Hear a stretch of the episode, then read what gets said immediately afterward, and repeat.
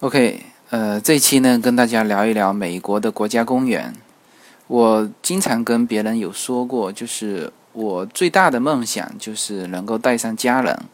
开着房车，在美国的国就跑遍所有的美国国家公园。啊，这个是我最大的一个梦想，人生梦想之一啦。那么，呃，为什么一定要点到美国的国家公园呢？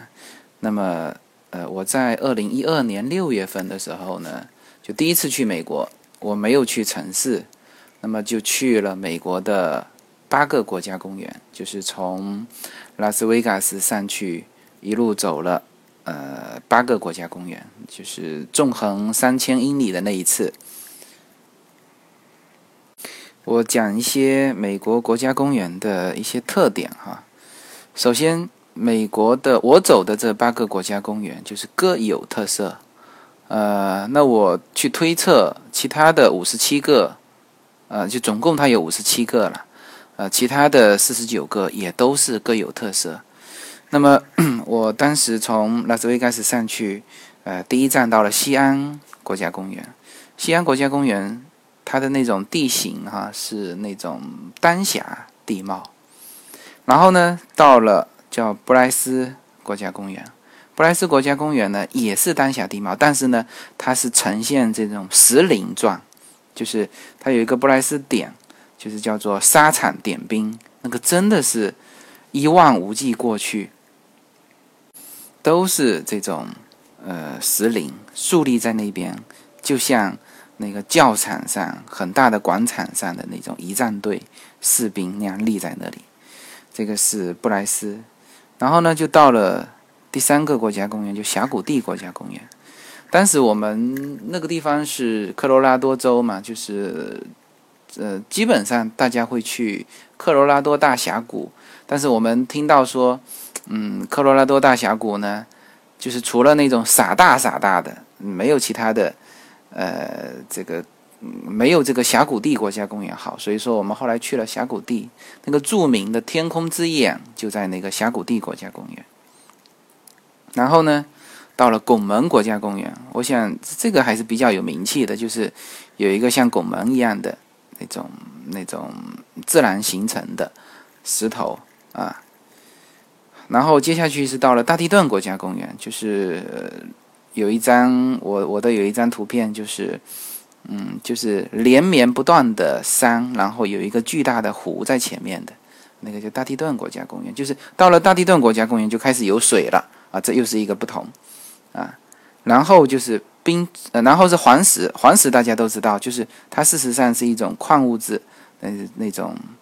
嗯，矿物质形成的那种一个一个的坑。它其实黄石名气是非常大，但是呢，应该说我八个国家公园里面，啊，比较失望的是黄石国家公园。那可能原来的预期比较太大了，到那边一看，哇，原来坑就这么小，当然也有大的。啊，也有几个巨大的这个这个照片，所有的经典照片都拍那那那几个词的啊，但是大部分都还是很小的，所以呢有点失望。然后呢，接下去是冰川国家公园。那冰川国家公园顾名思义就是有冰川，那这个时候就走到了，嗯，就是我们等于是从沙漠走到雪山。那冰川国家公园其实给我留下深刻、最深刻印象的，并不是呃冰川，而是什么呢？而是冰川溶解之后，满山的这个野花开开满山坡，哇，那个就各种各样的这个花，还有一些我没见过的，这个是冰川国家公园当时留给我的印象，也是很有特色的。然后最后就是这个雷尼尔山，雷尼尔山给我留下最深刻印象的是什么呢？是森林，其实一直就是前面的七个是没有，呃呃没有太多的这种森林树木的，而雷尼尔山国家公园给我留下最深刻印象的就是那种参天的大树形成的森林，这个在国内很少见到，那个嗯就是都有个几百年历史的感觉的那种森林，没有开花过的，那这个就是。嗯，我走的至少我走的这八个国家公园都是确实是各有特色，就没有一个地方是雷同的，啊，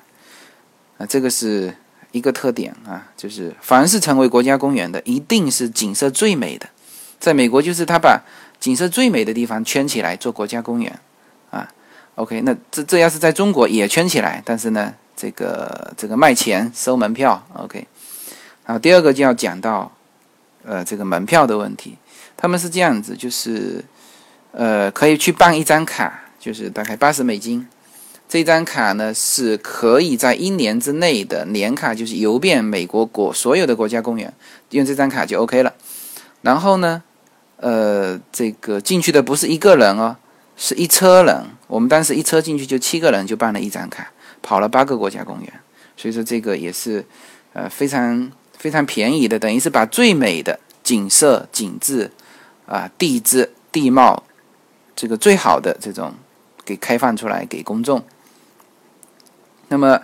接下去呢，就是这个为什么说开房车游遍呃国家公园呢？就是在美国呢，就开房车旅行是一个呃比较普遍的事情。就是它那种离国家公园最近的，都是那种房车营地啊。就是你反而说，哎，我住最好的宾馆，呃，那可能离这个景区啊没有那么好的位置给你。就反而是房车营地是最好的位置，留给房车营地。那简单说一下这个房车啊，在美国开房车是一个很普通的事情啊。呃，当然我们的驾照从理论上是能开，这个我跟别人探讨过。但是呢，呃，就是你开那么大的房车，就是你在技术能力上能不能开？你能开就可以让你上路。但是就就是我们的 B 证。我呃，我们的驾驶证就是 C 证嘛，就是也是能开的，这个没有问题。那么，呃，房车营地呢，它那边也是非常的方便，就是呃，它一到了一个地方，车子有专门的位置给你停，停好之后呢，它有三个管，一个是什么？给水的管道，就是自来水接进去，还有一个是什么呢？污水管。污水管一接，哎，那你这个房车上的这种排污系统就可以排下去。还有一个就是很大的一个电缆管，里面是有电、WiFi，什么什么什么都有啊。然后呢，房车营地旁边有那种公共的这个卫生间以及浴室啊，那基本上就是呃，你的房车就是就是可以休息啦，啊，过夜啦，啊，这些就一应俱全了。然后房车收费。房车营地的收费是极其极其便宜的，所以美国人就喜欢开开房车到到处去旅游，然后带上一家老小，这个时间也可以比较长。那这个是另外一个就房车，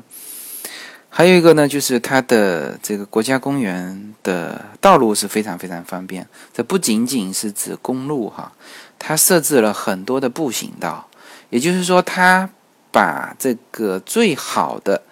景色能够开发出来，就是通过这种步行道，就是你徒步也走得到。那么步行道都相当长了，就是像我们后来在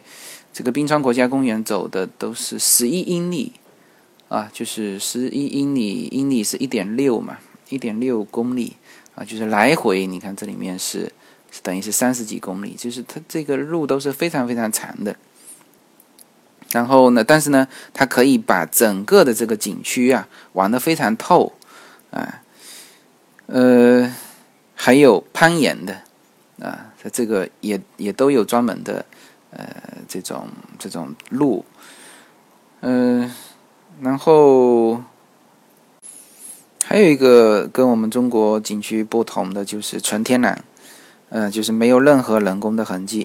啊，甚至什么，甚至没有基站。就是一到了国家公园里面，公路上你可能还可以收到一些信号。你如果去徒步的话，那就是没有信号，因为它整个国家公园里面是不设这个基站的。他们认为这破坏了这里的地质，呃，就是这种国家公园的纯自然的这种风格被破坏了。那甚至什么呢？就是无遮挡。就是在特别危险的地方，比如说悬崖啊，如果是中国是一个景区的话，因为你卖钱了嘛，那你就要做一些安全的防范。但是美国的国家公园是没有的，就是比如说悬崖，你如果靠靠靠过去，自己如果不小心掉下去，那你就掉掉下去了。就是，呃，自己要做好这种安全的防范工作。但是这样子呢，也就是更加能够玩透这个自然。就是很多美国人在那边做悬崖垂脚，啊，嗯，还有就是